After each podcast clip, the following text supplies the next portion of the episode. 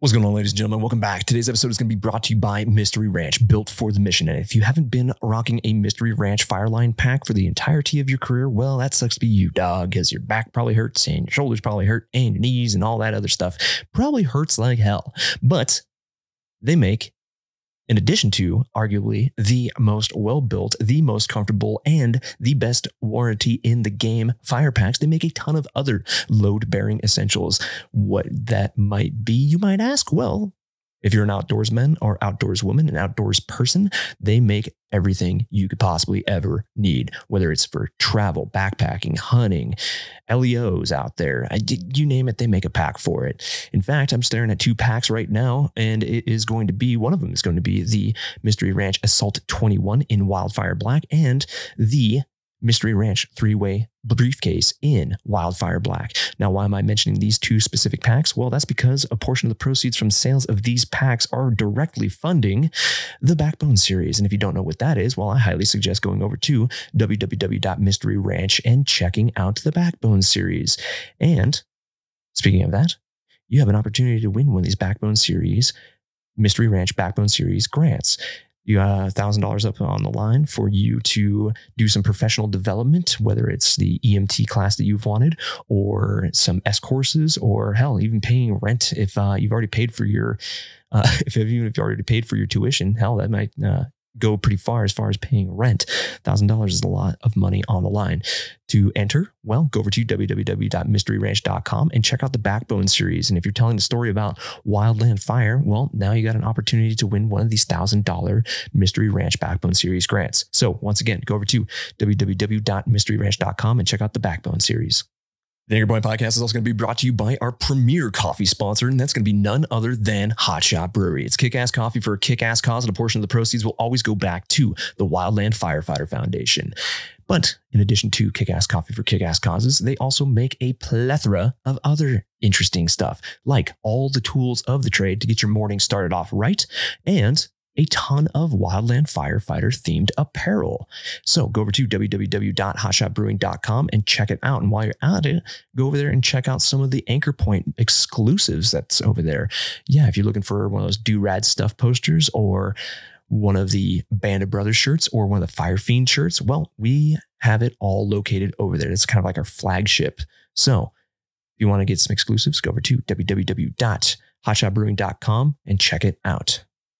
The Anchor Point Podcast would also like to give a quick little shout out to our buddy Booze over at the ASS Movement. And if you don't know what that is, well, it's an acronym and it stands for the Anti Surface Shitting Movement. And if uh, you're like me, well, you absolutely hate a surface shitter. It's a uh, problem that needs to get buried see what I did there. But it is spreading the good word about burying your turds. So if you want to find out more, go over to www.thefirewild.com and check out the ass movement where you can get 10% off your entire order of the finest poo bearing propaganda in the entire world by using the code anchorpointass10 at checkout. So once again, go over to www.thefirewild.com and check out the ass movement. The Anchor Point Podcast is also going to be brought to you by the American Wildfire Experience, also known as the Smokey Generation, also known as the AWE. And if you don't know what that is, go over to www.wildfire experience.org and check it out because it is a collection of over 100, now 200 stories about wildland firefighting from across the world. Yeah, it's not just uh, the American wildfire experience anymore. It is a global affair. And what better way to tell the story about the AWE than to have Bethany Hannah on the show today?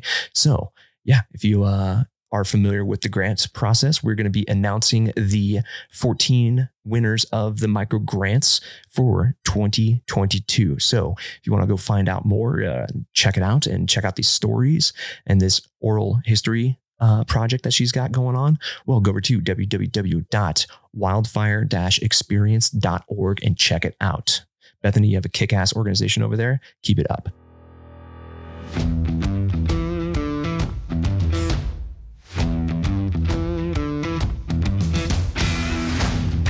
Views and opinions of this podcast do not reflect the views and opinions of the United States government, the Department of the Interior, the Department of Defense, the Department of Agriculture, the United States Forest Service, the Bureau of Land Management, National Park Service, the Bureau of Indian Affairs, or any private, municipal, county, or state firefighting organization, any law enforcement agency, any medical provider, or any contractor employed by any federal agency.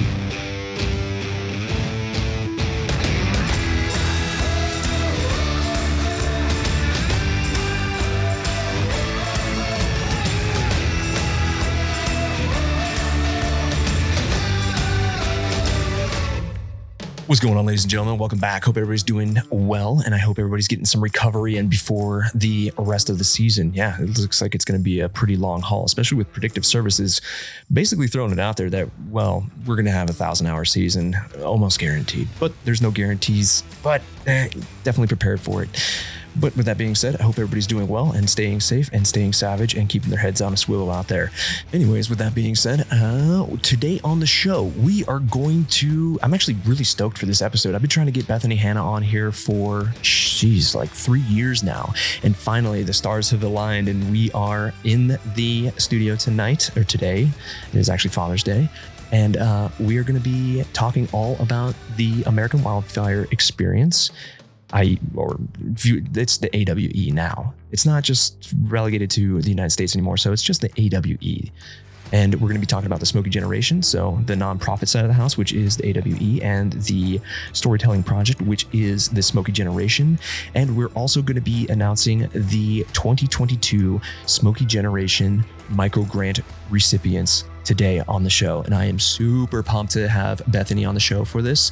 So, without further ado, uh, ladies and gentlemen, I would like to introduce my good friend, Bethany Hannah. Welcome to the Anchor Point.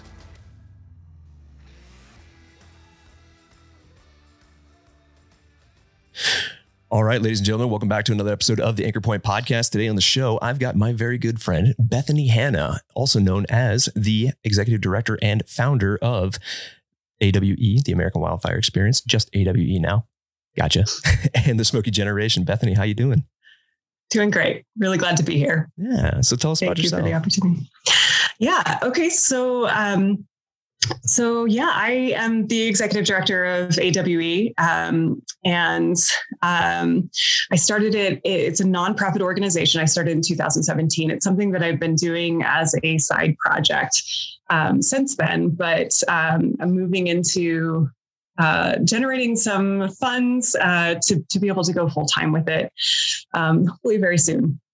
So the American wildfire experience was started um, because I had this wonderful project called the Smokey Generation, um, which I launched as part of my master's thesis project. Um, I basically, for this project, I went around and gathered oral histories and, and stories from about 40 wildland firefighters. And um, for the academic side of things, I was analyzing the language they were using to describe the role of fire in the environment and the meanings and values they put forward super academic, nerdy stuff. Um, but I, as I gathered these stories, I put them on a website, thesmokeygeneration.com, and they began to resonate with the fire community. Um, people loved hearing the stories from the old timers and um, sort of uh, the ability to to watch a quick snippet uh, about a fire that they had been on, um, or a fire maybe that they heard about. And uh, I started realizing that you know this is this is gold um, in terms of like history and um, connection, and um, I really enjoyed it. I I find collecting these stories to be incredibly rewarding. Um, and so I, you know, I, I was sort of posting more and more content on social media, and I was getting emails from the smoke jumpers in Canada saying, "Hey, we're using these videos as part of our training," and um, old timers reaching out and saying, "Hey, that's my buddy. I haven't heard from him in like 50 years. Can I get his contact information?" You know, it's really, really exciting. And I thought, okay, what happens if I get hit by a bus? You know, I don't want these to disappear. So I, I decided to start a nonprofit organization to sort of house the smokey generation um, and then give me the opportunity to pursue some other projects and other, you know, creative um, initiatives to help tell the story of wildland fire. So I, I created the American Wildfire Experience. And um, I did it. Uh, sh- and shortly after I created uh, the American Wildfire Experience, um, I was working on a digital storytelling project with Mystery Ranch. Um, it was on the Thomas Fire. And I brought down some of my board members to, to Ojai. And I, um, we were we were going up to the the Thomas Fire burn scar to do some drone footage, and we were talking and brainstorming. And um, and one of my board members said, uh, you know, it'd be really cool if we could give money to cool people to do cool shit and you know so they could keep doing it. And we came up with the uh, the idea of these wildland fire digital storytelling micro grants. And um, we we launched it that we can give some money to people that are just doing a really good job telling the story of fire and just kind of shine a light on what they're doing kick them a little bit of funds so that they can upgrade their camera lens or buy the software they've always wanted so they can kind of up, up the production value. Yeah. And the micro grants went international immediately. So just like um, that, just right just away. like that. Yeah. Yeah. Uh, and so the name, the American Wildfire Experience, all of a sudden didn't feel quite right because we were all of a sudden like working on a global level. Um, so that's why we're sort, sort of transitioning away from the American Wildfire Experience and just um, just sticking with AWE. Um, so since then, um, you know, we've issued 54 micro grants. 54. Um, so that's 54. So that's about $27,000 that we've issued as a tiny little organization. It's super remarkable. We've had micro grant winners from um, Portugal and South Africa and Australia and Belize and um, yeah, it's been like Argentina. all over the world. It's yeah. it's crazy because it started off yeah. as just kind of relegated to the United States for a while there. Well, United States and um, and Canada was our initial run because uh, Mystery Ranch has been a phenomenal supporter of the Smokey Generation and and then moving into the American Wildfire Experience, and then one of our other um, sort of corporate supporters is Waterax. Yeah, and Waterax pumps. They make yeah, they make the uh, the Mark threes. Everybody's um, favorite pump.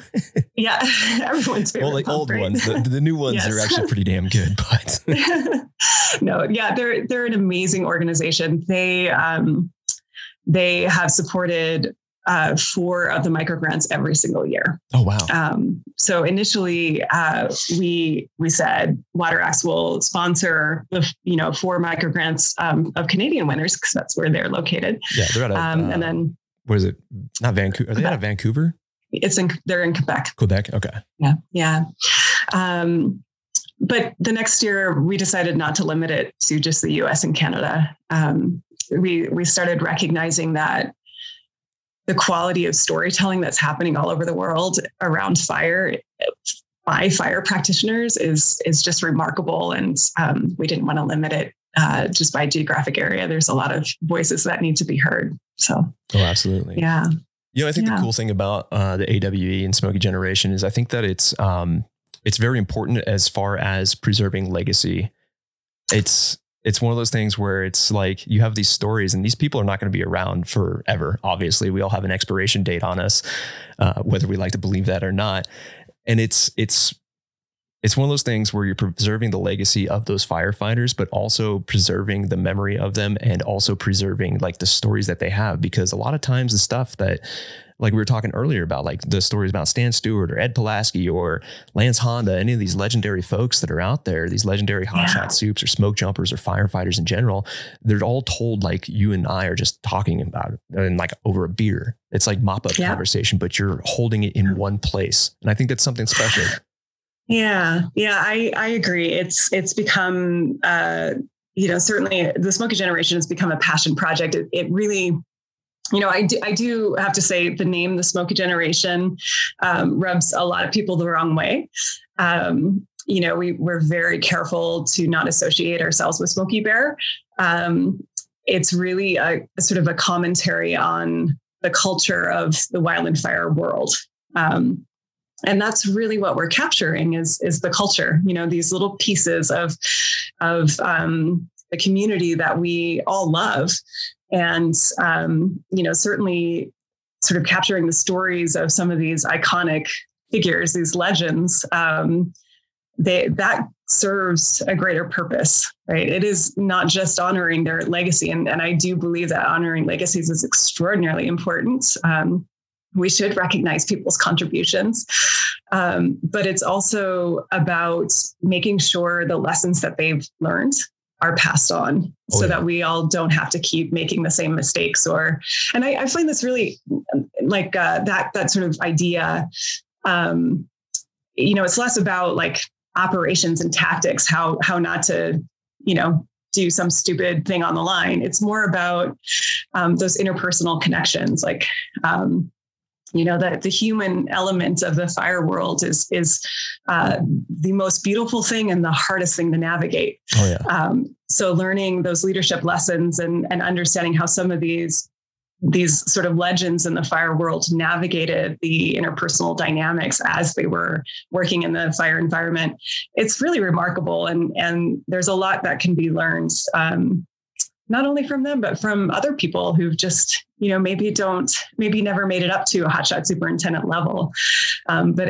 experience some really remarkable things. Um, their stories are equally as valuable. Oh absolutely. And i think uh, even though yeah. even like not even just like the legendary old school if you will uh, folks that are on the smokey generation but even the younger ones that have contributed to it. You know somebody who's maybe got like four or five years in the game. I mean they yeah uh, let me preface this with a good a good mentor of mine, Eric Newell. He once told me in academy, is like always be cognizant of what you say and what you do around a group of people or just even single or like single individuals. Like just always be cognizant of what you do because you'll never know who you'll affect later down the road and you'll never know who they will become. With that being said, I think it's important that these younger smokey of the smokey generation folks that are contributing uh, you never know where they're going to go or who they're going to become in their fire careers. And, you know, they have just as much, um, I guess, relevance and uh, leadership potential and lessons to be learned from, just like any other, uh, just as much as any other uh, old school soup or anything like that. Any of these legendary figures, yeah. they might become yeah. legend. You never know. Yeah, absolutely. And I, I would, you know, I'm, I'm going to uh, call out my mentor too um, you know, this is somebody who was a smoke jumper in 59, 60, and 61. Um, and he, excuse me, he went on to live an extraordinary life, but he only spent three years in the fire world. Um, so, but those three years shaped how he approached the rest of his life. And this is somebody that went on to lead for a pharmaceutical company and uh, the Stanford Medical Center. And, wow. you know, this remarkable individual has so much to offer. And um, you know has just been an extraordinary mentor to me um, his stories are so so important but a lot of people would just write him off because he only spent three years in the fire world. And and that's a huge mistake. And and that's sort of one of the things that i am really passionate about um, communicating and conveying to other people is even if you've only have three years i only have seven years in the operational world. Um, and uh, in that it's been a long time since I've been on the line. Um, but I have spent most of my career involved in the wildland fire community in some way, shape, or form, and um, feel like you know the the experiences that I've had and the people that I've met and the network that I've created um, are extraordinary extraordinarily valuable. Um, I'm not I'm not digging line anymore, but um, I am helping other people to share those stories. And, and so there's other ways to contribute, and there's other pieces, even if you've only spent a short time in the industry, um, that can help um, create an even richer culture. Um, oh, yeah. And even even more leadership um, potential with other firefighters. Oh yeah, that that, yeah. that, culture, preserving culture. I think that's that's also important too. I mean, we have a very yeah. unique culture too, and especially since we're already kind of, I guess, xenophobic, and we kind of uh, don't really, tr- I guess, trust outsiders, and we don't really, uh, we, we, we, I guess, embrace the silent professional kind of mentality. So we don't really have any other options. It's not like you know, like a Navy SEAL is going to write a book about. well, Navy SEALs they'll write books, right? That's how they become famous. But right. wildland firefighters, they won't do that stuff. Yeah, they. Yeah. I don't think they will. Well, maybe a yeah. few, but handful. But anyways, yeah. Well, yes, and there's also some agency restrictions on that that prevent yes. people from doing that as employees. The fear of reprisal is definitely very real, and that's probably one of the unique challenges for the contributors of uh, AWE microgrants as well. Um, I couldn't imagine that some of them they want to contribute, but also a lot of people are probably apprehensive to contribute to the project just because of reprisal. Yeah, yeah. Thank you for bringing that up. So there's um, so we've run in, into a couple of issues, and and my stance is um, we want, uh, you know, this is a nonprofit organization, and and we're going to create programming based on what will best support the community. Um, it's up to the applicants to make sure that they're not violating any policies or ethics regulations. Um, but we have run into a couple of issues where our, our micro grant winners um, recipients are uh, find out later that the project that they proposed is in violation of ethics regulations or you know code of federal regulations um, and in one case we we gave back or they they gave back the money mm-hmm. um, so that they wouldn't be in violation um, which is really sad to me because it's you know it's a very small amount and um, uh, our evaluation process is semi-blind so we're not you know as people are reviewing these projects, we're not considering what agency they're affiliated with in any way, shape, or form. Um, so, the, you know, one of the regulations is that as a federal employee, um, when you are uh, a federal employee, you cannot receive compensation for writing. So, or teaching. Um, so, uh, photographer, there's nothing that says that you can't uh, receive money for photography. And unfortunately, grant, micro grants and scholarships are considered compensation. Um, so you have to be careful. I know. Yeah, I know. It's, it's, it's bizarre to me because oh, it just pisses me off. Um, uh, so in, in some cases, we've had micro grant winners who have been featured in the Washington office uh, newsletter. Uh, celebrating the fact that they won this award. And in other uh, situations, we've had people that have had you know the the ethics um, office get after them uh, and question them. So it's it, you know it's sort of a little bit of a mixed bag on how the agency and you know which agencies I'm talking about respond. Um, so my what I would say is that um, you know certainly as a seasonal employee, if you're doing it off hours, you're not going to run into any issues. If you're not employed by the agency at the time you're doing the project. And we leave a lot of flexibility in, um, you know, we, we go up based on a fire year for the grants, not a fire season. So there is a lot of room to do things in the off season when you're not an official employee. Um, so I encourage people to think outside the box when they're applying and con- like conceptualizing what types of projects they're doing. Um, because I think it's important for you know those stories to be told and be told from unique perspectives. And um, if you can do so without violating the agency policies, then then you know I think you should. Um, and you know uh, it's the same with the backbone uh, scholarships. We haven't talked about the backbone scholarships, but this is a, you know, a, um, uh, the backbone series and scholarships were created by Luke at Mystery Ranch, yeah. and um, just a phenomenal opportunity again for voices to be heard. Um, so the Backbone series is a series of essays that's featured on uh, the Mystery Ranch website, written by wildland firefighters and um, their partners. Um, to sort of showcase what firefighters go through and um, what the fire environment looks like, and and um, they range from essays that are like, "What would I tell my 18 year old self?" Um, go to school you know, would I, yeah, would I do this again? I wouldn't change anything I did. um, to, you know, issues about mental health or, or what have you. And, um, you know, so that that's its, that's the backbone series. It's a little, it's separate from the scholarship. Yeah. There are essays. Um, there are uh, the backbone series contributors who have not received scholarships, um, for example. But then there's a scholarship portion, and these are funded right now predominantly through Mystery Ranch. Um, through uh, the sales of uh, two special packs. Um, there's a third one dropping this summer, so keep your eye out for that. Yep, I can't um, wait for then, that one. Yeah, I'm I'm really excited. And then um, also the Moondust uh, uh, coffee table book. Um, and we've issued over 12,000 uh, backbone scholarships, and we'll issue probably another 12,000 this year. So within two years, we'll have issued um, you know 24,000 or more in thousand dollar scholarships to wildland firefighters and um, their their partners at an international level. Again, um, it's a great and it's for it's not just for like going to college. It can fund your wilderness EMT. It can fund your the S classes. It can fund um, you know, the books that you need. It, it, it, could, if you've already paid your tuition, you can use it to pay your rent while you're you're pursuing this sort of professional development. So that's one of the things that makes a backbone scholarship um, different than other scholarships that are available within the wildland fire community. That's a piece that I'm really excited for. Um, when I was in school, I was hotshotting and you know doing a quarter of school every year, just kind of chipping away at my degree. Um, and I sure as hell could have used you know, an extra thousand dollars to pay oh, yeah. my rent. Um, and most scholarships limit it to paying tuition.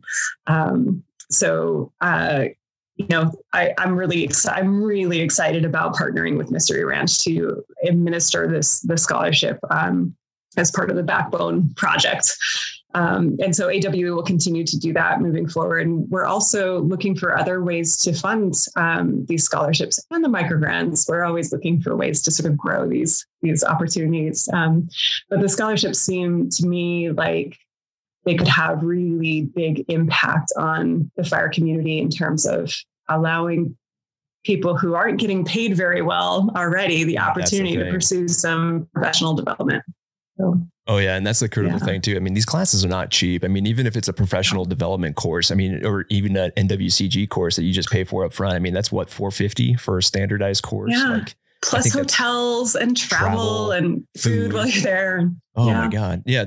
Between yeah. you and Mystery Ranch and the Backbone series, between AWE and Mystery Ranch Backbone, I think you guys uh, teamed up. I think you're the only folks in the game that are giving away so much opportunity to tell the story of wildland fire while also bettering yourself. And I think that's a huge yeah. thing for our community.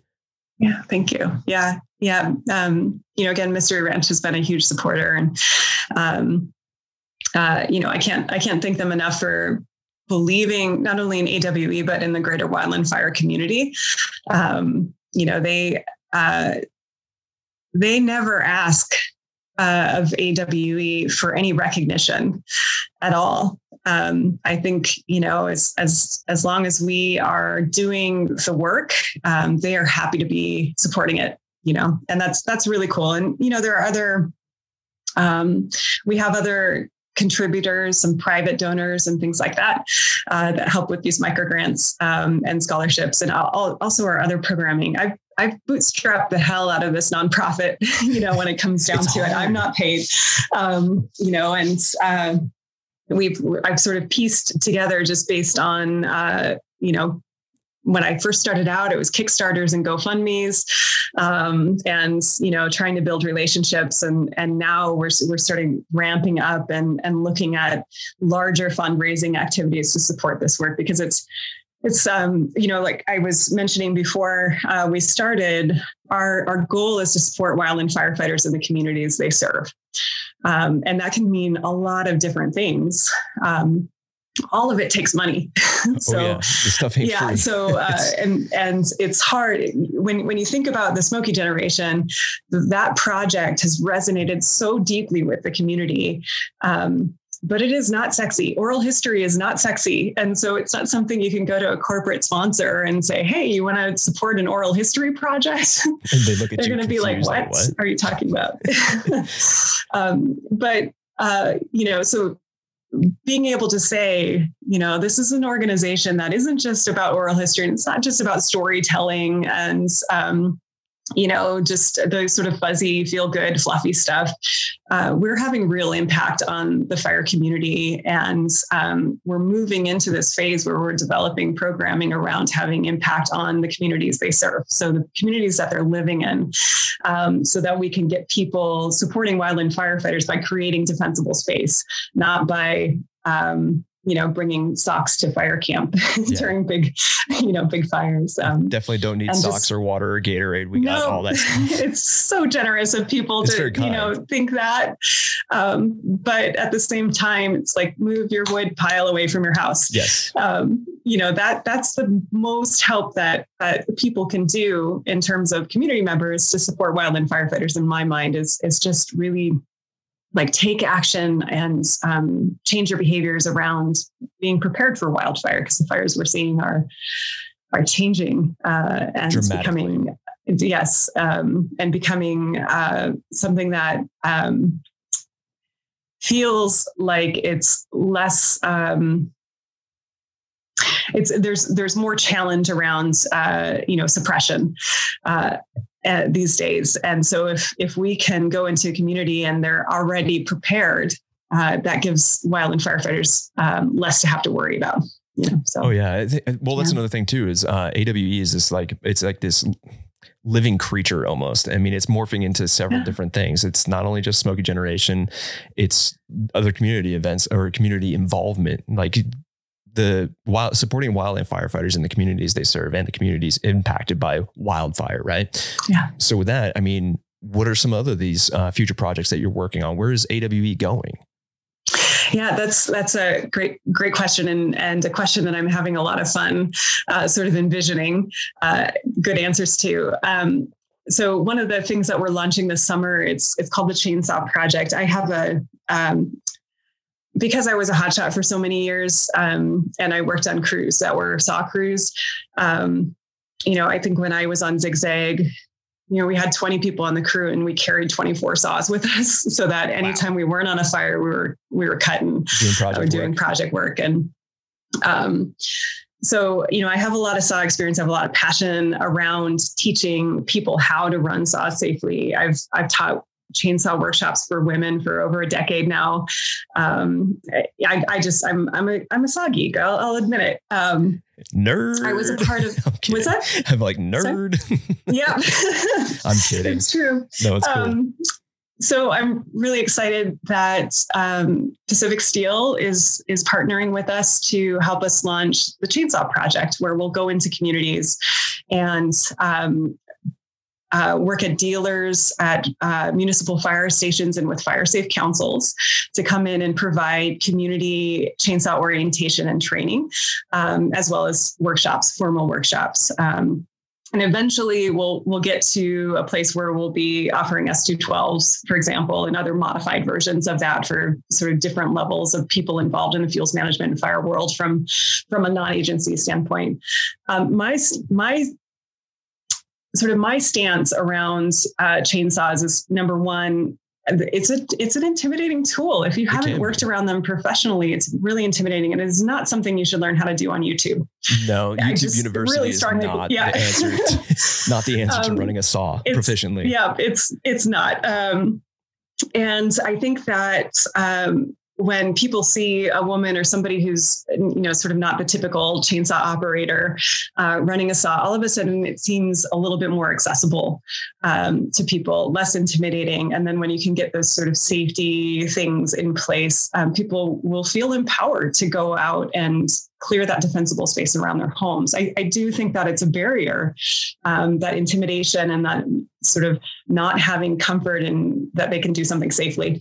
Um, so uh, we're creating the chainsaw project to address that um, i i think that running chainsaws is a whole lot of fun too so once people feel confident they can do it and feel empowered to do it i think we'll see a little bit more leadership in in communities um, to do that kind of defensible space management wildfire preparedness and resiliency work um, so that's an exciting project. Um, Pacific Steel in California, there's new regulations. Um, oh yeah, air quality regulations um, that uh, basically everything under their 200 series um, has to, is is is moving towards battery uh, operated.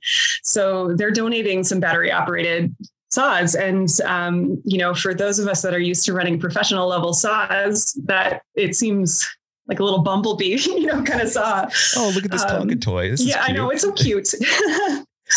um, but um, but they're actually producing some really good tech um, to create higher powered battery saws. Um, including one that can handle a 20 inch bar, which is pretty remarkable.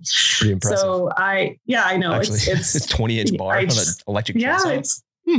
yeah, it's basically a little farm boss saw, um, at 270 or, uh, 290 kind of level. But anyway, um, they're, they're donating saws and, um, PPE. So we'll be able to have outfit people for workshops, um, with saws and, um, and PPE and, uh, there aren't any other nonprofit organizations out there that are doing this type of work because insurance is astronomically high Oh, to yeah. do it. There's a huge amount of exposure, but I really feel that somebody needs to step up to the plate and get out into communities and, and teach these skills to community members. Um, so AWE is going to do it. It's it's going to cost us a lot of money, and we'll have to do fundraising around just the insurance piece of it. But I think it's really really important, and it's also something that wildland firefighters in our community can get involved with Oh, yeah. they Absolutely. can you know they can come out to these safety orientation days and and help me and help you know my other volunteers um, teach these skills to people and and sort of connect with people in that that way Well, I think the promotion of any firewise activity and building firewise and fire resilient communities, I think that's a critical thing because if you look at it, fire behavior is only trending one direction, right? And that's going up. Hotter, Yeah. hotter, drier, longer fire, wildland fire seasons, and more intense and more frequent, right? I mean, yeah just like Pyne and the Pyrocene era, guess what? We're we're here. So I mean, yeah the agencies can't do it all, and we also don't have enough personnel to throw at this. yeah So I mean, it's going to be up to the community. That's so true. And and I think one of the things that um, all fire agencies struggle with right now is is sort of conveying the sense of shared responsibility with communities.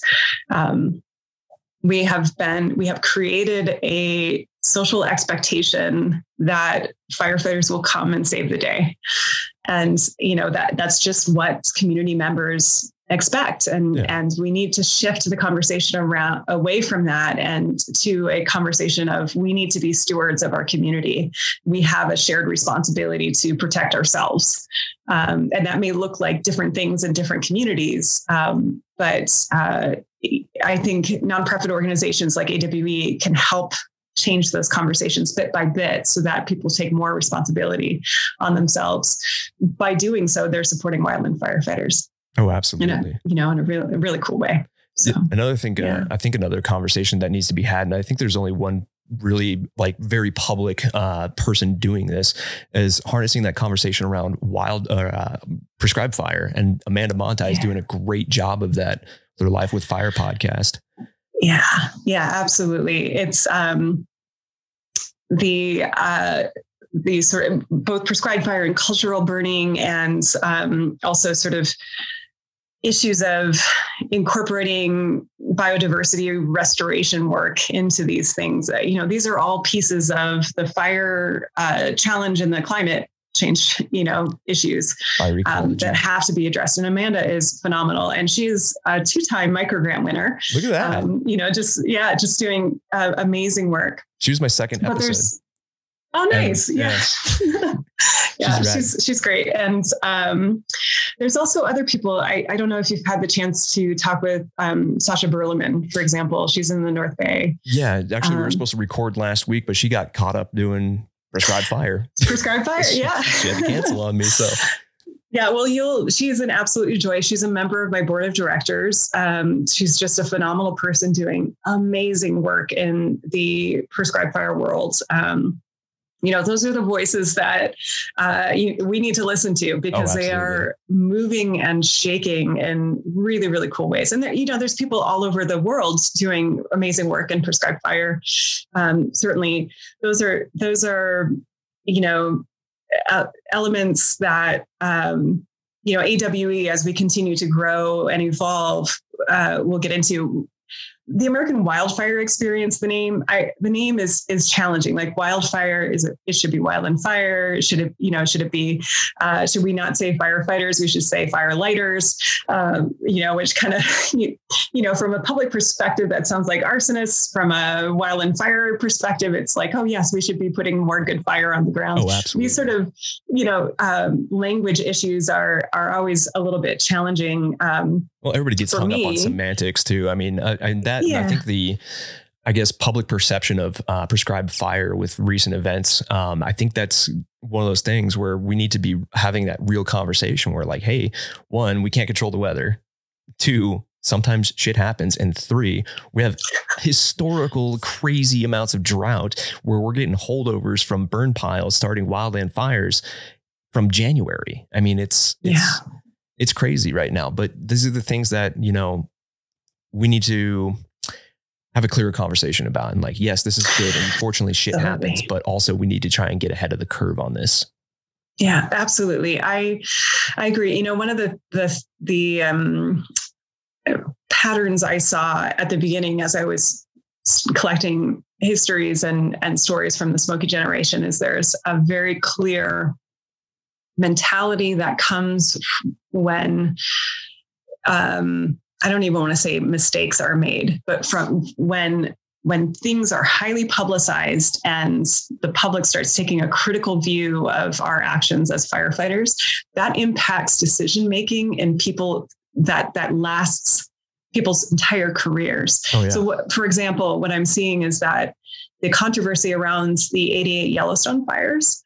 When I interviewed people who who spent their rookie year or second year in fire on the 88 fires, they are still apprehensive about um, using fires for resource benefit. You know, because of the critical look that that, that the, the, controversy that was around those fires from the let burn, uh, you know, kind of phrasing. I think we're going to see that kind of mentality and behavior from people who are growing up in the fire world right now because of these escaped burns that are turn, you know, con- converting into wildfires, um, and that that is uh, a little bit scary for me because we know scientifically and we know an- anecdotally that we need more prescribed fire. There, there's no question about it. Yeah, fire is a natural are, part of the ecology. I mean, that's just what it is. We humanity yeah. would not have evolved without fire. Yeah, that, we need I mean, to learn to live with it.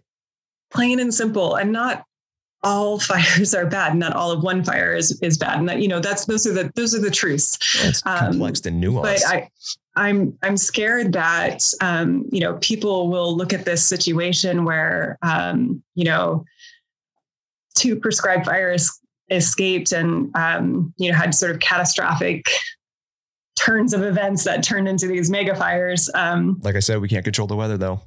Yeah, I, but I'm, I'm afraid people will forget that, and and they don't want to be that person.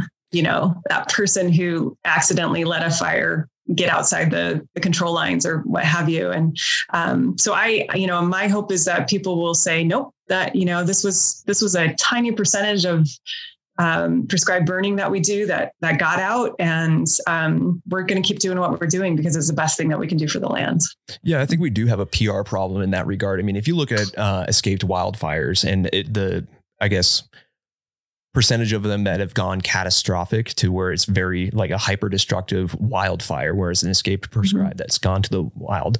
And uh, it's been catastrophic, like some of the things we've seen recently. I mean, even some of the fires around here in, in Reno. I mean, I, I can't remember the one um, that happened. It was down in Washoe Valley. But anyways, do you remember what the yeah. fire was? Tamarack? Was it the Tamarack? No, it wasn't Tamarack. No. Tamarack was a uh, natural start. But anyways, Hmm. Out of how many prescribed fires projects have we done where it was successful, comparatively right. speaking, to where we have that one that escapes the wildland and goes beyond yeah. and becomes catastrophic or, you know, threatens houses or even worse, destroys communities. I mean, the percentage has got to be extraordinarily low. We've been doing this for a long yeah. time. And I think that's one of those yeah. messages that needs to get out there. But Absolutely. How do you do that? How do you have that conversation with the public when there's so many other organizations promoting distrust and uh, public distrust with these wildland or these prescribed fire programs? Well, I can tell you my my opinion on that. Feel um, free. I did when when I was um, you know first building the Smokey Generations um, Instagram and Facebook pages a couple of years ago. I did an analysis on the types of content that received the highest level of engagement, and Probably the stuff that's negative. All of all of them well you know i'm very careful about the language that i use when i post um, anything on on on fire related social media. I'm not going to use emotionally charged language. I'm not you know i'm, I'm very careful about the the descriptive phrases that i use because i think it's really important to it's something that influences those public perceptions. Yeah, clickbaity titles um, have no place in this conversation. Say again? I said clickbaity titles have no no yeah yep. place in this yep and um, so what i can say is that when i compared suppression uh, content versus prescribed fire content um, 100% suppression had much much higher engagement even though the um, you know prescribed fire content had beautiful imagery. But the thing that the prescribed fire content didn't have were people in that imagery. So I think if we're going to do a better job telling the story of, of prescribed fire and how important it is, we need to show the people that are doing it. And this is where these policies with agencies and social media um, posting come into conflict with that is, you know, a lot of agencies don't want their employees posting things on social media. And so their employees they're still posting on social media but they're not posting pictures of their colleagues yeah. you know or their crew buggy or what have you so that it can still remain a little bit ambiguous um, and i think I think the agencies need to encourage more social media posting around this good fire, around progressive land management policies and fire management policies. If we're going to get that level of engagement on social media and from that higher support from the public for these things. So I, I really do think that storytelling around these will help shift the perceptions um, that are kind of holding us back from advancing policy. You know, I, always say that perceptions drive politics, politics drives policy, policy dictates what we can or can't do on the ground. So if we're going to address our issues, our problems with uh, climate and wildfire, we have to get back to those perceptions.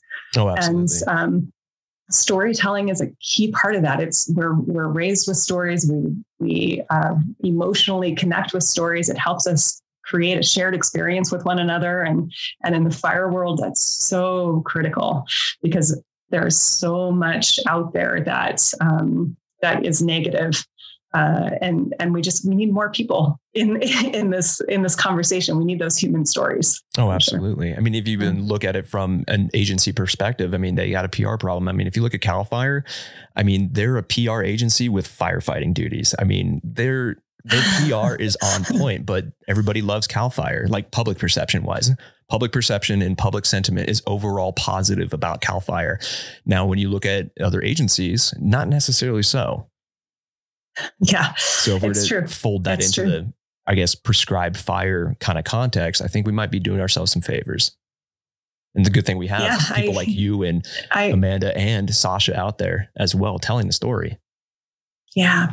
Yeah, and you. I mean, you you uh, you you're part of this conversation too, and you're part of putting in, you know really good content and and challenging the current narrative. Um, and the, the narrative needs to be challenged. It There's does. no doubt about that. It yeah. does. I mean, if you boil down my podcast, I'm just trying to make better firefighters and, kind of like talking about the culture, much like what AWE is doing with uh, Smokey Generation or Mystery Ranch with the uh, Backbone series. You know, it's it's all yeah. pretty much the same, but challenging the status quo and making it better for future generations of firefighters. I mean, that's the job of any leader, right? Is to build upon that foundation that your leadership gave you, so the next generation can build upon that and make it better, right? Yeah. more of it. Yeah. Yeah, absolutely. Uh, one of the things that we're doing uh, at AWE, we're just starting this, is is um, creating a foundation for international relationships and exchanges. So right now, I'm hosting this amazing firefighter. Kind of like named, on uh, steroids. Uh, one more time. kind of like TREX on steroids. Yeah. yeah. Um, there's great tie-ins to, to TREX. Um, so I'm, I'm hosting uh, a firefighter from South Africa named Kylie Paul. And I just met her recently at the Climate Wildfire Conference and um, was super impressed and invited her to come stay. She's volunteering with AWE for a couple of weeks, helping us launch our new website and our new fundraising com- campaign.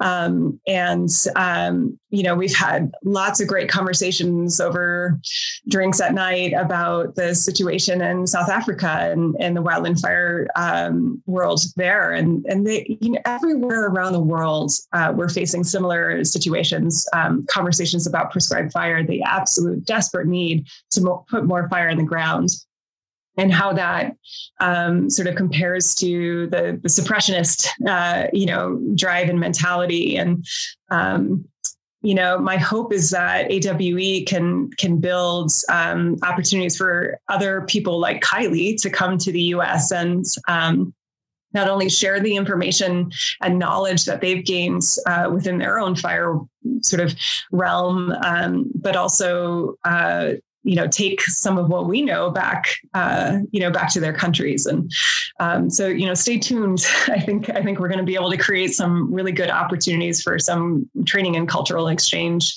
to happen um, in the in the greater fire world for no, sure. It's an important conversation yeah. to have. I mean, that's that whole tangential learning opportunity, right? I mean, it's just like if you were to come out of fire into the private sector, a bunch of stuff that you learned in fire can apply to the private sector. But yeah, even within fire, I mean, you can be completely from a different other culture, another part of the world, come to here or us go to there, and we can all learn something from each other. Yeah, and so we create a more inclusive um, fire community, oh, yeah. which is you know super super needed. Um, you know, different perspective and representation; those are important things, and and something I think that our fire community has has struggled with, sort of finding finding our way forward. Um, so when you're able to sort of bring people in from other cultures and communities and uh, ways of of seeing things and ways of doing, then all of a sudden our minds sort of expand a little bit.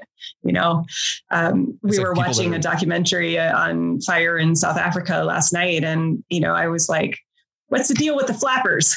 you know? hey man, in the basin, the basin flappers are gold. um, you know, and I, you know, I learned a lot. I'm not on the fire line anymore, but um, you know she was she was describing the the best techniques for running a flapper. Um, you know and things that i wouldn't have thought about. And um, you know similarly like they don't run chainsaws in south africa. Really? And that's that's a that's a big barrier. Um, yeah not all not all of the crew like they don't crews don't run with chainsaws. I'm sure they have some chainsaws that they use on fires, but um, crews don't run with chainsaws. And so, you know, that's something that we talked about. She, she started, she's going to have a WTREX in South Africa in March. And so I will uh, do my best to come over and provide some chainsaw training for them and um, sort of open up that, you know, that option uh, for fire suppression. And um, yeah, so there's, you know, those sorts, sorts of knowledge exchanges that can happen not only in formal ways like a WTREX or a Treks, um, but also informal ways just by getting a bunch of people together drinking beer and talking about the way they do things back home. Oh yeah, um, yeah. Well, that's one thing that I, am going to say that I've learned probably more about fire, wildland fire, but just by being a facilitator for this podcast, right, than mm-hmm. I ever have in any formalized training or S course or any of that stuff. I mean, I've learned more about fire through exchanges like this with you yeah. and I. And me too. I, I think that if people were to kind of, like you say, open up and expand their horizons a little bit by going to AWE or going to Life with Fire or any of those other places like Mystery Ranch with the Backbone series, I think it's going to yeah. tell a larger thing and you're going to learn something. Yeah. Yeah. Absolutely. Or just having absolutely. and if that's not your thing, you know, just taking the time and and talking to the salty old dogs on the line, you know, getting their story. Like if you don't want to go into the smoke generation, I totally get it. But if you're standing next to somebody who's been in fire for 50 years, pick their brain. Oh yeah. You know, get their stories, buy them the the beer at the bar, you know, and whatever it is, um, you know, try and try and glean as much information. There's so many people with incredible knowledge out there. It's just a matter of tapping into it. Oh yeah, and there's that Yeah. oral history project that we're Yeah. talking about right there. Very, Yeah. Just couldn't have surmised it better right there. Yeah. Uh, Stephen Pyne has this this great quote that is, you know, essentially like storytelling originated around a fire. That's powerful. and there are no better narrators um, than firefighters to to talk about fire. Um, so, you know, yeah, like I said, tap into that. Oh yeah, You know, absolutely. yeah. But Yeah.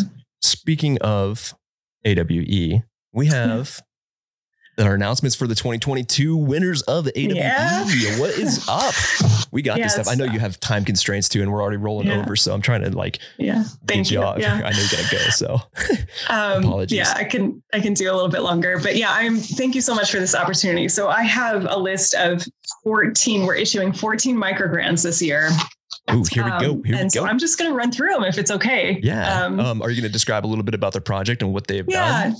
Yeah, a little bit. Um, so, so- but first, I'll I'll talk about sort of the um, the the the microgrants themselves. So, um, you know, we define uh, digital storytelling as the process of coupling personal stories with broader public issues like wildland fire, and leveraging digital technology to do that uh, to showcase the stories and the people telling the stories. Um, and I consider it to be like an integral integral part of community building. Um, you know, so it's it's just you know digital storytelling in our world in our our digital world is is so key uh, to to educating people and um, helping them understand this this issue of wildland fire. So we encourage people to develop con- project concepts and um, and submit uh, an application to achieve that concept, produce some sort of digital co- content. excuse me, over the course of their their project. Um, that that content can live wherever. It can live on your Instagram account. It can live on your blog. It can live as long as it's digital and can be shared we encourage you to to apply and then what we do is when we announce the the recipients we sort of shine a light we illuminate what you're doing and who you are and um, moving forward we'll showcase these projects um, over the years um, uh, aside from that there aren't any limitations. Come up with a cool concept from a unique perspective about a story you want to share somehow relating to wildland fire um, and uh, and we'll kick you 500 bucks um, if you're selected. The review process i have a, a selection committee. I I initially uh, sort through the applications, make sure people follow, you know, check the boxes and submit what they need to submit, and um, and then I remove names and uh, demographic information and that sort of thing. So it's a semi-blind review, and it's semi because people, as part of the application process, will um, list their Instagram accounts or or Facebook accounts or what have you. So at some point. Um, sort of in the review process, we may be able to identify who you are um, because we're going to go look at your work already. Yeah, you Most people have project. a selfie, you know. So so it's it's semi. We but we try and remove as much bias as we can from the review process, and we have reviewers that are in the wild wildland fire community and outside of the wildland fire community who are just, um, you know, uh, creatives themselves. Um, and then so we we go through and we score individually. I combine those scores, and then people who meet the threshold on up are are our selectees for the year. Um, and uh, the cool part of that sort of process is it cheeks out in really interesting ways. Um, you know, th- this year we have a musician that we're sponsoring for the first time, Really? which is you know really exciting. You know, the the way you tell a story can there's so many shapes and forms that stories can take. Um, so we also have a comic book. Uh, somebody who's going to be creating a comic book. Uh, with the- I mean, it's just really, it's really That's cool. awesome. So we've sort of morphed from supporting projects that are videography or photography based to all sorts of, of different um, storytelling. Really exciting about that. Excited awesome. about that. Um, okay, so um, this is in no particular order. Um, so we have uh, recipient recipients from Canada. One of the cool things this year is that we have um, partners that that put projects together. So this is a, a partnership. Kelly Bouchard and Ryan Skinner from Canada. They are um, doing a project called um, After the War Wildfire as a Renewing Force and they are revisiting a site of one of the largest fires in BC's recorded history, um, and basically photographing and writing about these different sites that were pivotal in in the fire suppression piece of it. So, like the pump sites, containment lines, hose trails, things like that. And um, they're going to create a more nuanced view through photography and writing about the wildfire and how it's recovered, um, how it's both um, destructive and a, a, sort of transformative renewal process. Nice. So it's really interesting. Um, Amory Abbott and Liz Tuhi Weiss I'm going to butcher some of these names and I'll just apologize to the recipients. I'm so sorry. Um, also from Canada, they have a really cool website called Fire Season. Um, and they are going to be doing visual art, photography, prose, academic writing, all serving to um, kind of become an introductory discussion on the ecology, industrial, historical, and psychological complexities of wildland fire. Visit their website, it's super cool. Nice. Harrison Rain. Hey, Harrison? Harrison. Yeah. yeah. we were supposed to interview, um, oh, last week when I had some time off, but I forgot what happened. Something happened. Oh, yeah. I had to, I had to take care of something, personal matter, and I just had to cancel on him. So, Harrison, if you're listening well, to this, dude, I'm, I'm sorry. Things got wildly out of hand. I'm glad you're going to talk to him. He um, has has traveled the world. Oh, yeah. uh, you know, basically, he's a fire nomad. Um, and he is going to be putting together um, basically a book, a photo book using photography from a, a ton of different photographers all over the world. Um, Argentina, Canada, the US, Spain, South Africa, um, photographs and written testimonies about that. So I'm really excited to see what comes of that. Nice. Uh, Jillian Moore from the US um, on a roll, Wildland Compositions from a Season on the Road. Um, so sh- uh, they are going to um, document the season roll by roll through painting, drawing, collage, written word, and mixed media compositions. Super cool art uh, coming out of that project. Um, Tara, oh, Tara Fondriest.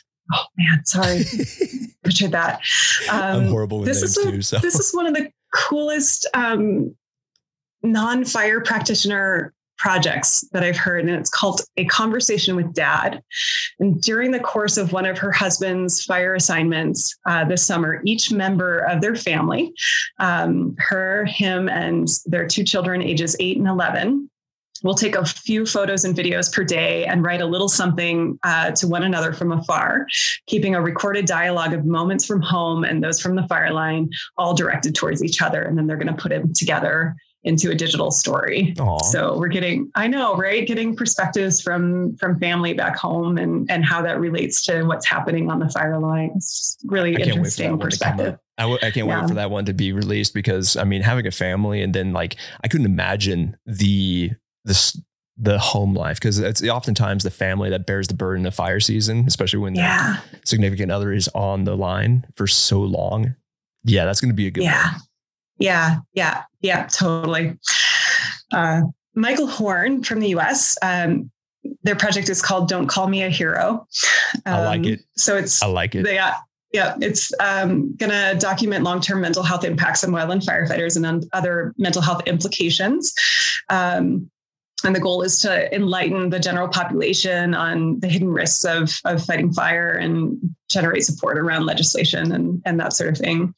Um, so obviously a very good topic to tackle. Uh, Nicholas Bowling from from the U.S. One Foot in the Black is the name of the project, um, and it's the story of a crew. Um, uh, basically, you know, they're kind of looking at like um, you know there's there's stories that are difficult to share with others um, when they weren't there with you. you you know what it's like coming off the fire line like people who haven't been there don't quite get it they oh, may yeah. they may try really hard but um, you know when when you come home off after a season your situational awareness is so high you, you like paying attention to the wind direction and the branches of the tree above you and meanwhile your mom's talking about her trip to target you know there's this yeah, disconnect. Um, but uh, you know the, the project is going to basically be examining like how to forge alongside and and uh, sort of share uh, common struggles um, in an interesting way. Um, anyway I, yeah there's more to it but it's exciting. Um, sylvie Fajtik um, from Canada. Oh man, um, Understory Light is the name of the project. Um, they're going to be looking at vegetative research, crew dynamics, fireline tactics, um, evolving management practices, um, and sort of like taking a, um, a creative look at all of these sort of um, aspects of fire management together and um, creating a portfolio of um, images around that. Um, so super cool. Cameron Joseph Royce, uh, still standing. This is the musician. Um, the project, he says, the project that I'm working on is a folk rock album showing my journey with wildfire over the past year, few years. It's a journey through destruction and heartbreak to eventual love and healing.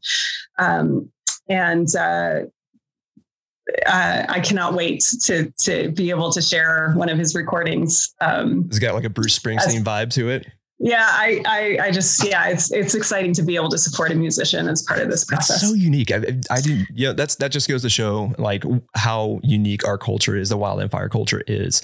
I mean we, a, a, musician was selected for one of the smokey generation grants and that just goes to show like you can do anything as long as you're telling the story of wildland fire that's pretty cool yeah, in a compelling way from a unique perspective. Yeah, I I, I love it. Um, I love um, it. Okay, Eric uh, Abramson, uh, First Nation and Fire. Uh, they're creating an ongoing series focusing on di- Indigenous uh, yes. people in various positions and projects with a long-term goal of um, developing a feature-length doc- documentary on the subject. Yes. So exploring traditional wisdom mixed with modern techniques. Um, it, super cool project. Love it. Excited about that um, John Knutson, uh, Queerness and Fire, an illustrated tale. So um, they're going to be sharing personal experience of being queer and fire and bringing them to life through a series of illustrations in exploring this intersectional space, uh, aiming to capture the beautiful, honest moments, the humor, the difficult conversations, the internal dialogues, the moments where we rise to meet the occasion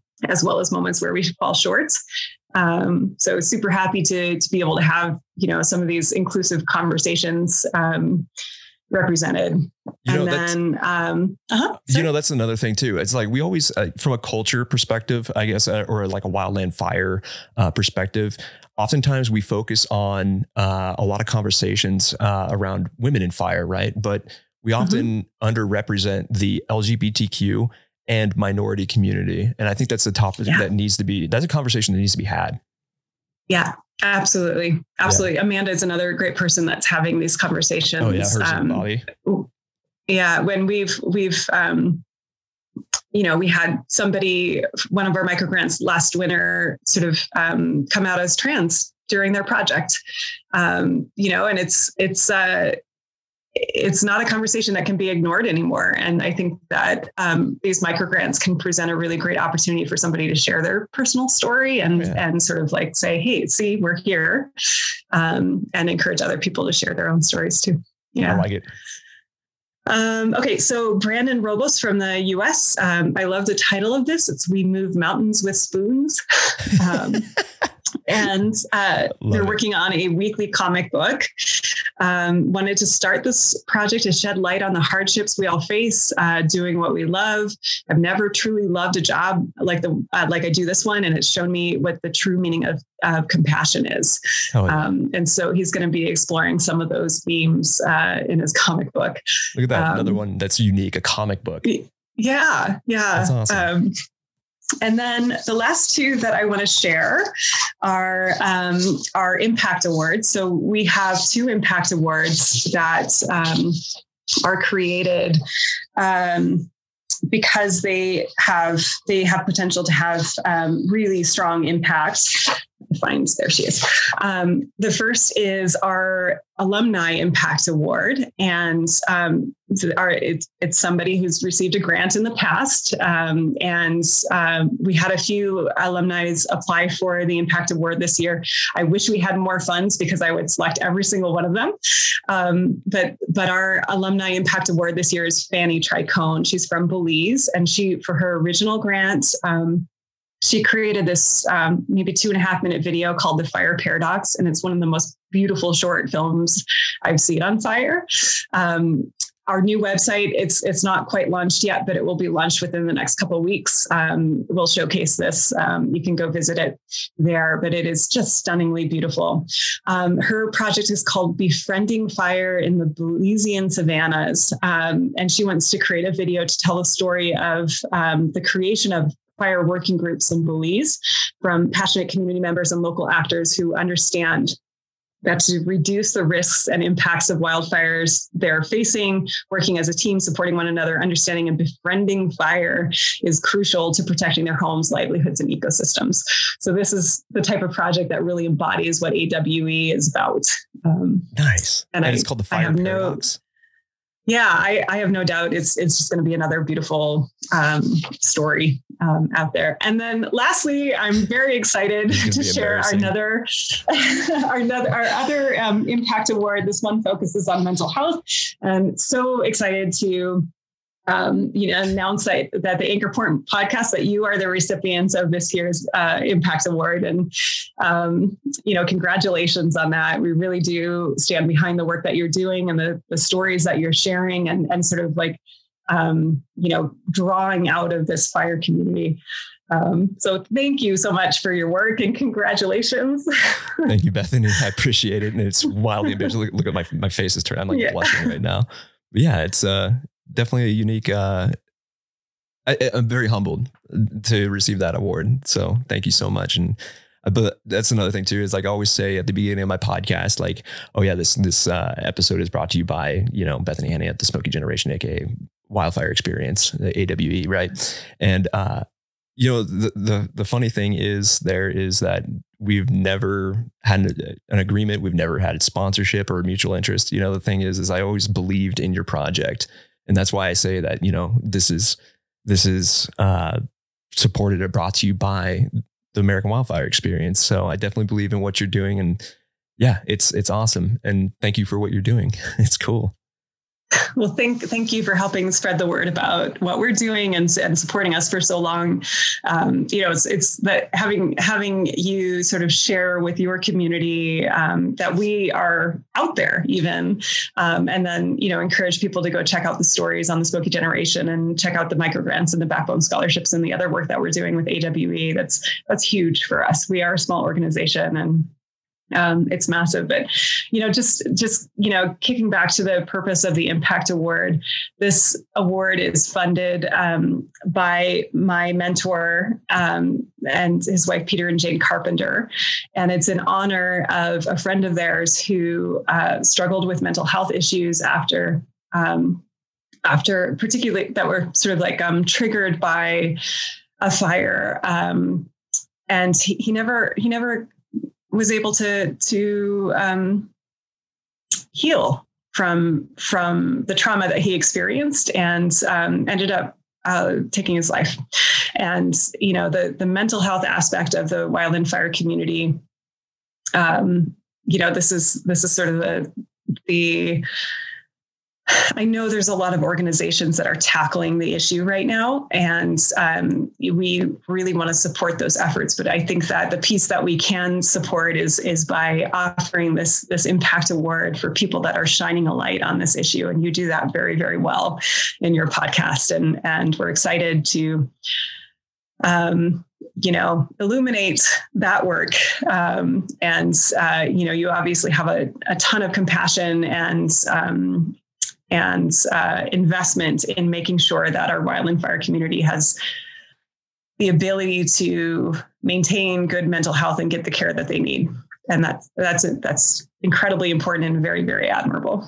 Thank you. Thank you. Appreciate it. And I think that you know um, there's a lot of like you said there's a lot of organizations out there that are tackling the subject, and you know kind of like providing resources, but it seems that a lot of these organizations there, I mean, which is a, this is not a negative slide or anything like that, but a lot of these organizations out there, they're very reactionary and they come to your rescue when you need that help. And I think that a lot of people aren't having the conversation on the forefront and tackling it up front and having that conversation, making people that or make, letting people know that it's okay to have these conversations. And yeah. I saw a niche and I tried to fill it the best I could. So uh, it's not it's not me. I mean, it's all the guests that had the courage to come on the show, the Anchor Point uh, podcast, and actually have those real conversations. And I think that's the thing that is beneficial and it's like proactive, I guess you could say. So I, am very passionate about it. Um, I've had a couple of friends, unfortunately, leave this this world uh, due to suicide, and they're mo- primarily wildland firefighters. And uh, I just want to try and prevent that in the future. And I think that's one of my driving, yeah. driving missions. So, yeah, I I have no doubt that you'll succeed in having great impact in that regard. Well, yeah, well, I can I can so. tell it is it is a big driver, and and so you're not you're not gonna you're not gonna abandon that.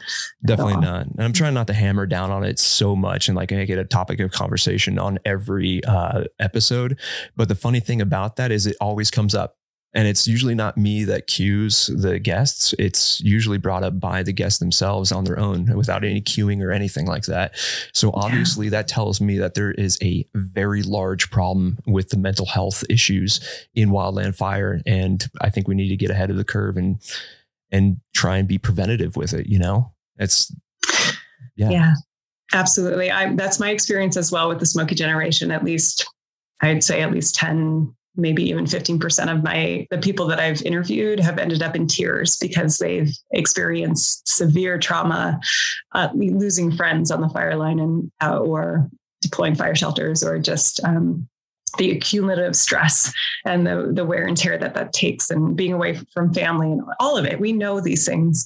Um, but some of the interviews that I've done are with people that are sharing these traumas that they experience 40, 50, 60 years old in some ca- cases, or 60 years ago in some cases that they've never dealt with. And they end up in tears recounting these stories um, because they it, it just it, uh, it resurfaces um, in unexpected time, and that's that's PTSD, right? Mm-hmm. Um, and so even those of us that have experienced um, maybe haven't experienced I, I, honestly, I don't know many wildland firefighters who've spent more than a couple years on the line without seeing a helicopter accident or a car accident or some sort of, you know, severe trauma that we just sort of brush off. Um, kind of normalize it. Yeah, we normalize it, and um, but I, I, guarantee those things are going to, you know, bubble to the surface uh, 60 years from now um, if we don't deal with them now. So um, I agree. Yeah. And that's the thing is like, I think it's even the complex PTSD or PTSI. It's PTSD is like an older term. Uh, it's PTSI's mm-hmm. post traumatic stress injury.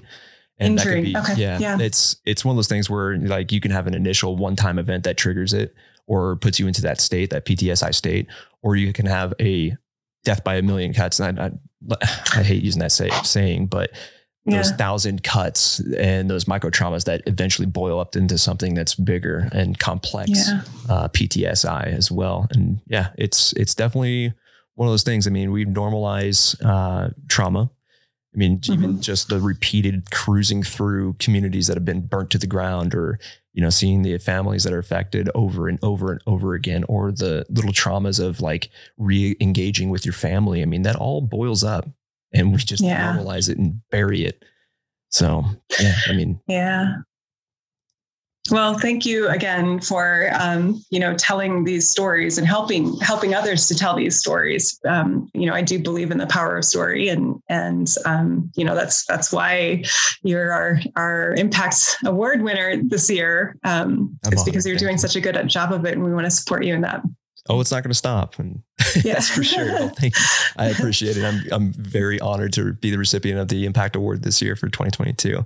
Definitely appreciate it.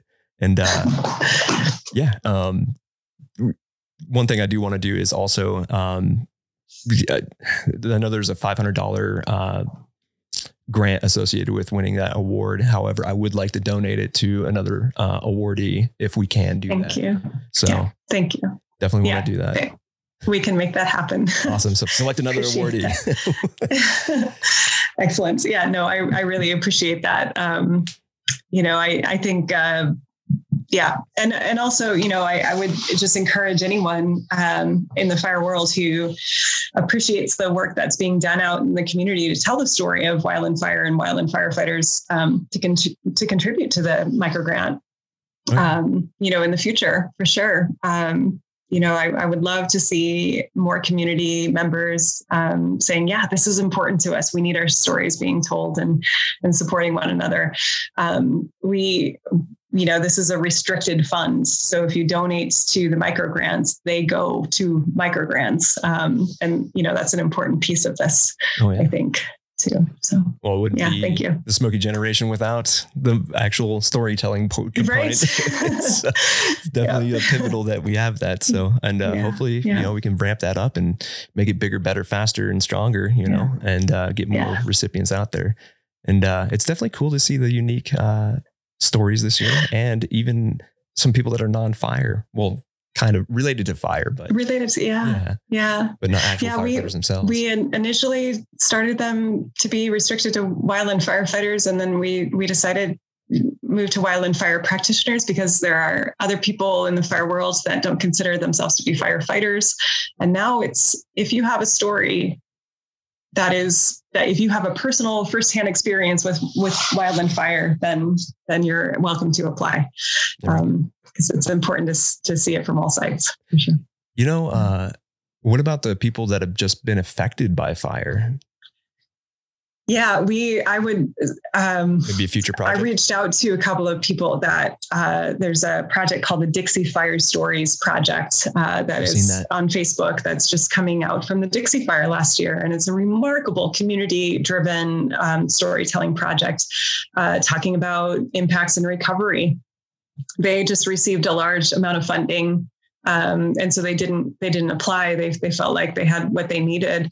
Um, but I would love to see that. I would love to see applications, and I would highly encourage applications around um, recovery and the other side, preparedness and prescribed fire and um, oh, fire. You know, fire flocks, uh, sh- like grazing, the grazing communities that are doing um, using sheep and goats to to create defensible space. I mean, That's there's some unique. there's some pretty unique stories around that. Um, and I, I think those are aspects of fire that we don't get to hear about a lot and i think it would be really interesting for people to understand them and i always i always anticipate having a, a very solid suppression um, focused uh, segment of the microgrant recipients. I think that's a core of what what AWE is about and and um, who we are as a fire community. But i do think these sort of peripheral things that are going on in the fire world um, need to be um, illuminated as well. Oh yeah, and the story of wildland fire is much more than just suppression alone. yeah. Yeah for sure. Well, yeah I appreciate you being on the show today, and uh, yeah, and once again, I'm honored to be the recipient of the Impact Award this year in 2022. Um, as far as future applicants, where can they go for applying, and yeah thank you get, get the word out Um, there? Yeah, so um, we are very close to launching our new website. Um, you can still go to wildfire-experience.org. Um, uh, you know, uh, but we will be launching the new one and we'll have the new grant recipients on it when we do, along with some of our other um, soon to be announced um, initiatives. Um, I know you can't talk about all of them, but I'm pretty excited. yeah, not, not quite yet, but I'd love to come back. Um, You'll be here. and, and then also we have two social media accounts, the Smokey Generation uh, on both Instagram and, and social media. Um, just know that that is that's run by AWE. Um, and, but we we try and focus, we try and incorporate the storytelling a little bit more heavily on that side. And then wildfire dot experience on Instagram is is the um, official nonprofit. We just started that, I think, just last year.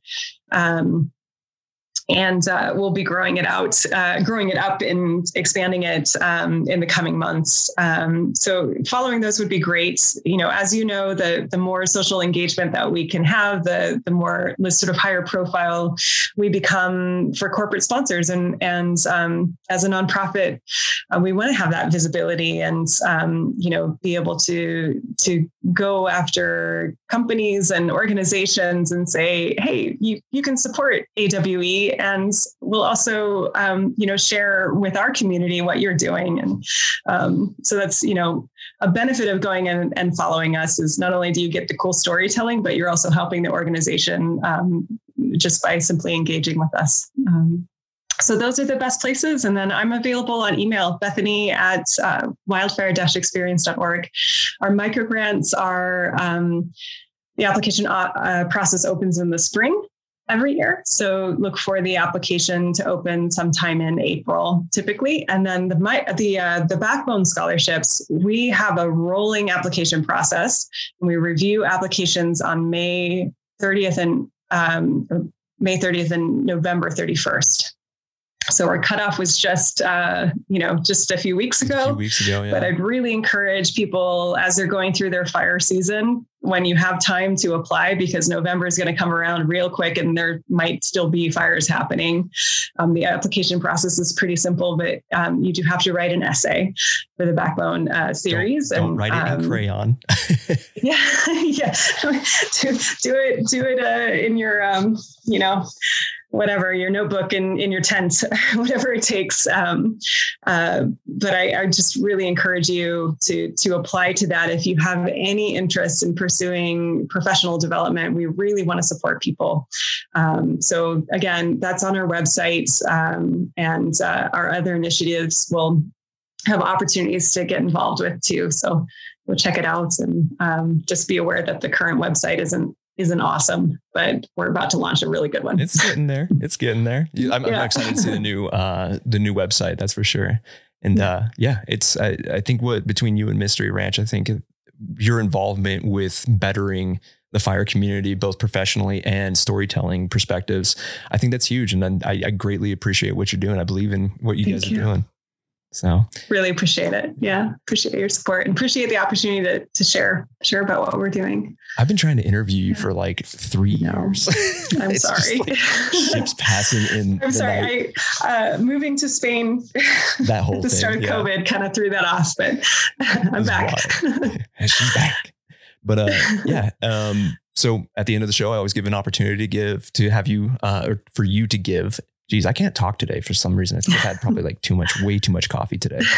Um, I give the opportunity for you to give uh, shout outs to homies, heroes, mentors. Who do you got for us?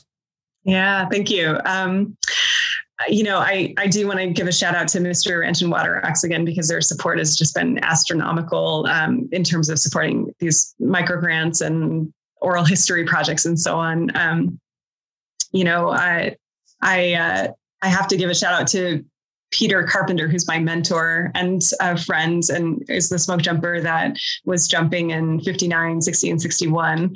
He's 83 years old oh, and oh, um, just a wealth of knowledge and has opened up his, his um, I'm sitting at his home right now in, in Kyburz, um, California, uh, just opened up his his home and his heart um, to to me and uh, to others, and um, uh, is is really both a mentor and a hero in my mind. Phenomenal story um, and phenomenal person. And then, um, you know, I wouldn't I wouldn't be here today if uh, my first hotshot suit, Gina Pathke, didn't take a chance on me.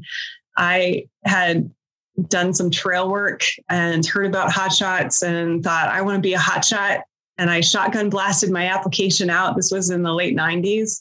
And um, she called me up and she said, Your application is in my no pile.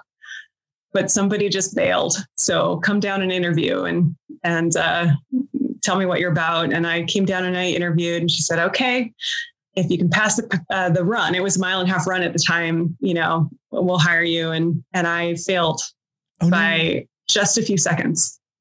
I hadn't run a mile and a half since high school. I had no idea what I was getting myself into. and she said, okay, come down Sunday night. uh, the crew starts Monday morning. We'll have somebody pace you, and if you can pass, you're, you're hired. And I somebody paced me and I passed no problem. And she let me on a hot shot crew in the late 90s without any fire experience and gave me that opportunity.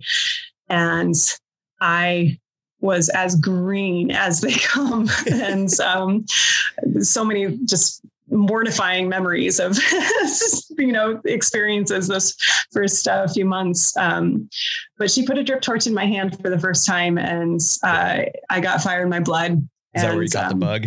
The fire bug? yeah that that chance that she took on this random kid from olympia washington who had never seen a forest fire in her life and gave her a chance to be a part of a hotshot crew um, you know i went on to be a hotshot for six years and and um, it transformed my life. And uh, you know and because of that because of that opportunity that she gave me that that extra little chance because she saw some sort of potential in me i'm here today um, you know with this organization that i see having really cool impact for the wildland fire community throughout the world and it was all because of her um, so uh, you know awesome. i would say that's that's my biggest shout out uh, is is uh, Gina for taking a chance on this skinny little redheaded chick from Olympia. so, yeah. Oh man. Well, that's awesome. Yeah. Yeah, it's kind of funny how we, always have that story about who like got us into fire. Everybody does, like, or that Yeah. first that first experience with fire. It's yeah. yeah. it's I raised my hand the first day because I'd sat through hours of, you know, training. And I said, What is the black? Everybody like turns around That and was you. that was hours into the first day, and they're like, "Who the fuck is she?" and I, Uh. once I figured out what was going on, I told myself, if I ever come in last on a hike, I'll I'll quit because I didn't want to be the the weakest link. Yeah. And um, thankfully, that year, until I, you know, got up to speed, somebody had either drank too much the night before or came in after eating too big of a breakfast and would puke. And I never came in last. I came in second to last because somebody got sick. Uh, and that gave me enough time to figure out what the hell was going on. And and from that point forward, I could I could hang. But um, you know, just just a, a bumpy, rough start. But man, I fell in love with with it. And um, you know, three years later, I was on a SAW team. Uh, you know, it, it's just uh, it, it was just that that moment, that chance, um, and uh, and a drip torch in my hand, and it's all over for me. It's kind of funny those little mountains that we conquer to, you know, eventually Yeah. conquer the Everest of whatever it is in front of you.